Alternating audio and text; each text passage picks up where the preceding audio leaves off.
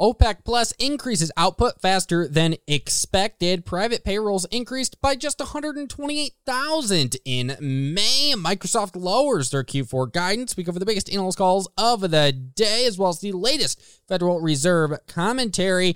And the Lululemon beats expectations and raises guidance. This is the Running with the Money briefing. Let's get into it. Not a question of enough, pal. It's a zero sum game. Somebody wins, somebody loses. I had been a rich man and I have been a poor man, and I chose rich every time. Money never sleeps, pal. Just made 800,000 Hong Kong gold. There are three ways to make a living in this business. First, be smarter or cheaper.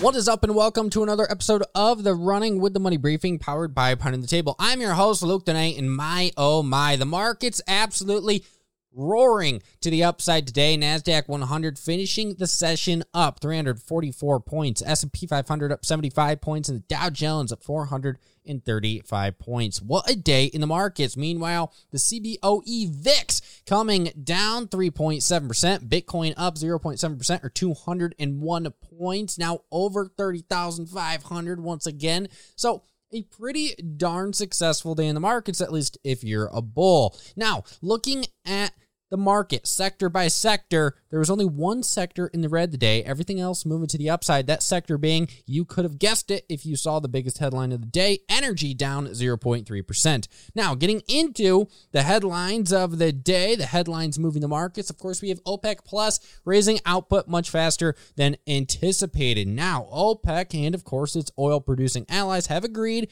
today to hike output in both July and August by a larger than expected amount. Now, that amount is 648,000 barrels per day in both July and August. At least that's the increase on top of what they're already doing. Now, it is important to note that the group has been slowly, and when I say slowly, I truly do mean slowly, returning to that nearly 10 million barrels per day that it agreed to pull back from in April of 2020 due to the pandemic, of course. Now, you take a look, and in recent months or past months, OPEC Plus has been increasing their output by roughly 400,000 to 432,000 barrels per day each month. But this time they took that level to, of course, another level, which came in at 648,000 barrels. So, not necessarily great for the oil bulls, but definitely if you're looking for those oil prices to come down a bit, well, it is a net positive. Now, if you take a look at the reaction to this news, of course, the Biden administration has been working on getting those energy prices down. And White House Press Secretary Karine Jean-Pierre actually went on to say, quote, we recognize the role of Saudi Arabia as the chair of OPEC Plus and its largest producer in achieving this consensus amongst the group members. The United States will continue to use all tools at its disposal to address energy price pressure. So the White House appreciating what OPEC Plus has done here. Now, it is important to note this all comes on the back of the EU and EU leaders agreeing on Monday to ban 90% of Russian crude by the end of the year as part of the bloc's six sanctions package on Russia, of course, and this is all related to the invasion of Ukraine. Now, moving away from the energy market, we have to shift into the labor market where private payrolls increased by just 128,000, representing decelerating job creation, or at least the rate of job creation is definitely at its slowest pace since the pandemic era recovery started. And this is for the month of May here. Private sector employment rising by only 128,000 in the month of May. Now, that also fell well short of the estimate of 299,000 out of Dow Jones. It's also important to note that this represents a decline from the already downwardly revised 202,000 in April. So, this is not a good number when it comes to private payrolls for the month of May. Now, we also need to talk about the fact that this is the worst drop off since the layoffs in April of 2020. And by ADP's count, according also the CNBC, payrolls had actually been increasing by nearly 500,000 per month over the last year. So this number coming in at a grand total of 128,000 is definitely not a positive. Now, key issues were actually highlighted in this report, and it all comes down to small businesses, which actually have a lot of correlation with the everyday consumer. Small businesses taking the biggest hit during the month of May as companies with less than 50 workers reduced their payrolls by 91 thousand. And if you really get into this data here, you'll see that businesses with fewer than 20 employees accounted for 78,000 of those layoffs. People, this is not good. The heart of the American economy, small businesses, well, the layoffs are hitting hard. And this is not something that at least bulls on the American economy want to see. So this is something to pay attention to here. The labor market, at least some of the foundation of the labor market, is starting to weaken. Now, in other labor market data, we saw initial jobless claims, which are also reported this morning. For the week ending May 28th, they totaled 200,000. That represents a decline of 11,000 from the previous week, and it is well below the estimate of 210,000. Continuing claims falling to 1.31 million, which is the lowest total since December 27th of 1969. So, we're getting a lot of data here showing that the labor market is starting to weaken in some key areas, and that should be a main worry, at least for those monitoring the macro. Now, shifting away from the labor market, we have to talk about probably one of the biggest pre market headlines today, and it was Microsoft lowering their Q4 guidance. Yes, you heard that right. One of the biggest and baddest companies on planet Earth lowered Q4 guidance, and this comes on the back of a lot of companies throughout this latest earnings season warning of maybe decelerating numbers ahead. So, Microsoft saying that they now expect to report between $51.94 billion and $52.74 billion in revenue for the fiscal fourth quarter. Now, the previous forecast for Q4 was a revenue range of $52.4 billion to $53.2 billion. So, a actually sizable decline in revenue expectation for the fourth quarter out of one of the best companies, or at least one of the best regarded companies on planet Earth. Now, we're not done there. Microsoft also slightly cutting their earnings forecast for Q4 as well to a range of $2.24 per share to $2.32 per share.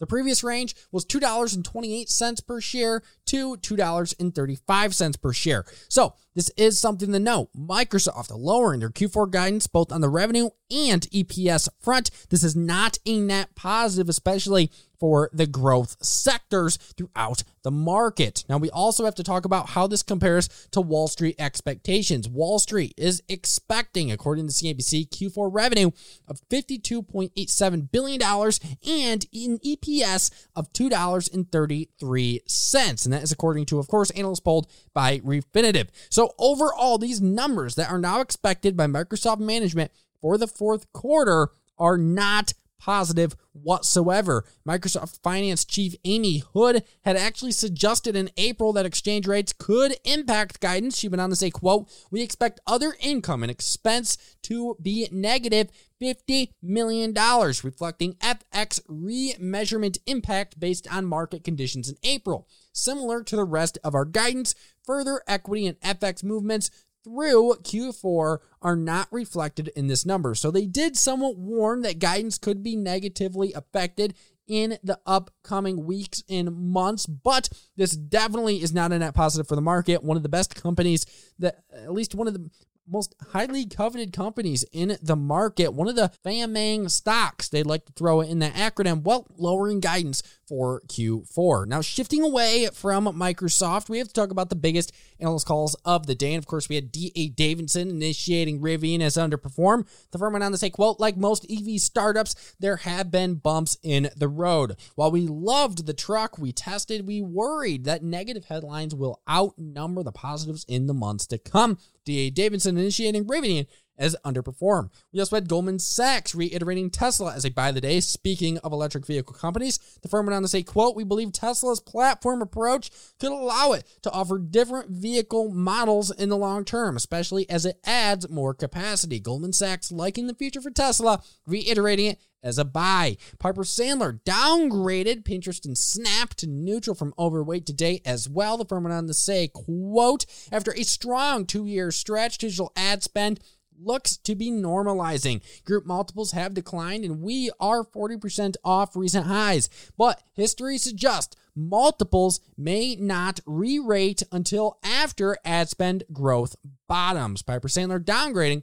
Pinterest in Snap. Shifting into a call at Wells Fargo, naming Home Depot a best idea. Wells Fargo went on to say, quote, adding it all up, it does appear that homeowners are becoming somewhat more cautious. However, given little anecdotal evidence of a slowdown coming from the two largest home improvement players, we're inclined to believe that home improvement spend should remain relatively healthy. Wells Fargo naming Home Depot a best idea. And then we had three more big time calls today. UBS naming Generac a top pick. The firm went on to say, quote, we see the current valuation as providing an attractive for the one upside to downside opportunity with the current share price offering an attractive entry point into a likely long-term smart home energy winner. And once again, that is UBS, naming Generac a top pick. Baird today also reiterating Boeing as outperformed. The firm went on to say, quote, with a reset in the Boeing stock and 23% of its current market cap and free cash flow through 2024, we believe the risk to reward profile for the Boeing stock looks compelling for long term investors. Baird liking Boeing long term, reiterating it as outperform. And then finally, Barclays downgrading Twilio to equal weight from overweight. The firm went on to say, quote, we're looking for more evidence of growth in Twilio's segment plus engage opportunity before becoming involved in the name. And we're cautious on messaging volumes into a tougher macro environment. Barclays downgrading Twilio to equal weight from overweight. Now, shifting away from the biggest analyst calls of the day, we had a few Federal Reserve members come out and talk about the future actions of the Federal Reserve. We heard from Federal Reserve Bank of Cleveland President Loretta Mester today, and she went on to say that she favors interest rates or increasing interest rates by 50 basis points this month and next month but also cautioned that the pace of those rate hikes could speed up or slow down from September on, dependent on what inflation does. She said, quote, if by the September FOMC meeting, the monthly readings on inflation provide compelling evidence that inflation is moving down, then the pace of rate increases could slow. But if inflation has failed to moderate, then a faster pace of rate increases could be necessary. She went on to describe what, quote, compelling evidence is defined as when it comes to inflation. She said, quote, I will need to see several months of sustained downwardly monthly readings of inflation.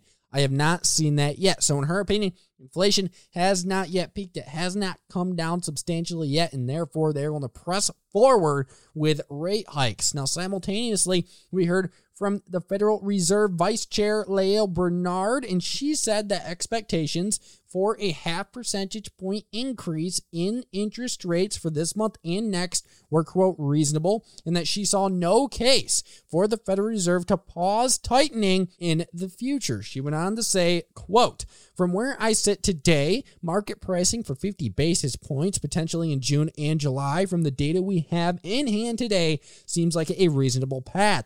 Right now, it's very hard to see the case for a pause. We've still got a lot of work to do to get inflation down to our 2% target. She went on to talk about the future of what the Fed will do after September. She said, quote, if we don't see the kind of deceleration in monthly inflation prints, if we don't see some of that really hot demand starting to cool a bit, then it might well be appropriate to have another meeting where we proceed at the same pace. If we are seeing a deceleration in the monthly prints, it might make sense to be proceeding at a slightly slower pace. And she rounded out her comments by saying it's too soon to say if inflation has peaked. She went on to say, quote, I am going to be looking to see a consistent string of decelerating monthly prints on core inflation before I'm going to feel more confident. We're certainly going to do what is necessary to bring inflation back down. That is our number one challenge. So, Fed members continue to sound quite hawkish, and the bulls, well, maybe shaking in their boots after those comments. Now, shifting away from the Federal Reserve, Lululemon beating expectations and raising guidance. Shifting into the quarterly report, earnings per share out of Lululemon for the first quarter coming in at $1.48 compared to the $1.43 that was expected. Also, net income coming in at $190 million for the first quarter, and that is compared to a net income of $145 million and an EPS of $1.11 just a year ago. So, also some pretty darn solid year over year improvement there on EPS and net income. Also important to note revenue coming in at $1.61 billion compared to $1.53 billion that was expected. Revenue growing by 32% year over year, and same store sales, which tracks revenue online and in Lululemon stores open for at least 12 months, well, that increased by 28% year over year, and analysts were expecting growth of 20.4%. So Lululemon beating across the board on earnings per share and revenue. So some very solid numbers there for that quarter, which is fiscal quarter Q1. Now, it's also important to note that guidance was indeed increased by Lululemon management. Lululemon now sees sales for the fiscal year of 2022 in a range of $7.61 billion to $7.71 billion, which is higher than the previous forecast of $7.49 billion to $7.62 billion. So, an improvement there when it comes to revenue expectations for full year 2022.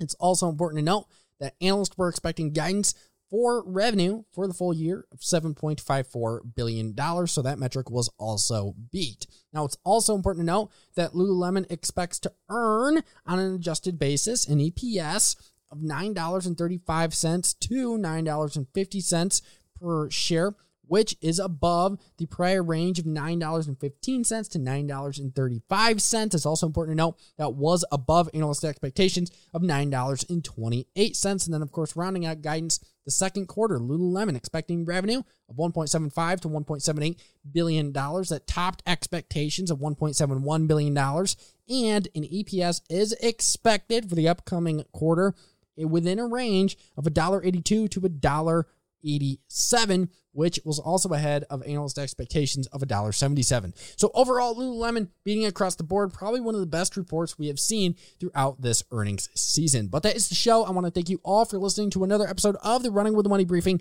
powered by Pounding the Table. By the way, go give my boys over at Pounding the Table a listen and follow anywhere you listen to podcasts, including Apple Podcast and Spotify. Please go and give me and my team a listen and follow at Running with the Money on Instagram, Facebook, at Luke Donate on Twitter, and anywhere you listen to podcast. Easily Profit Trade on, and I will see you tomorrow.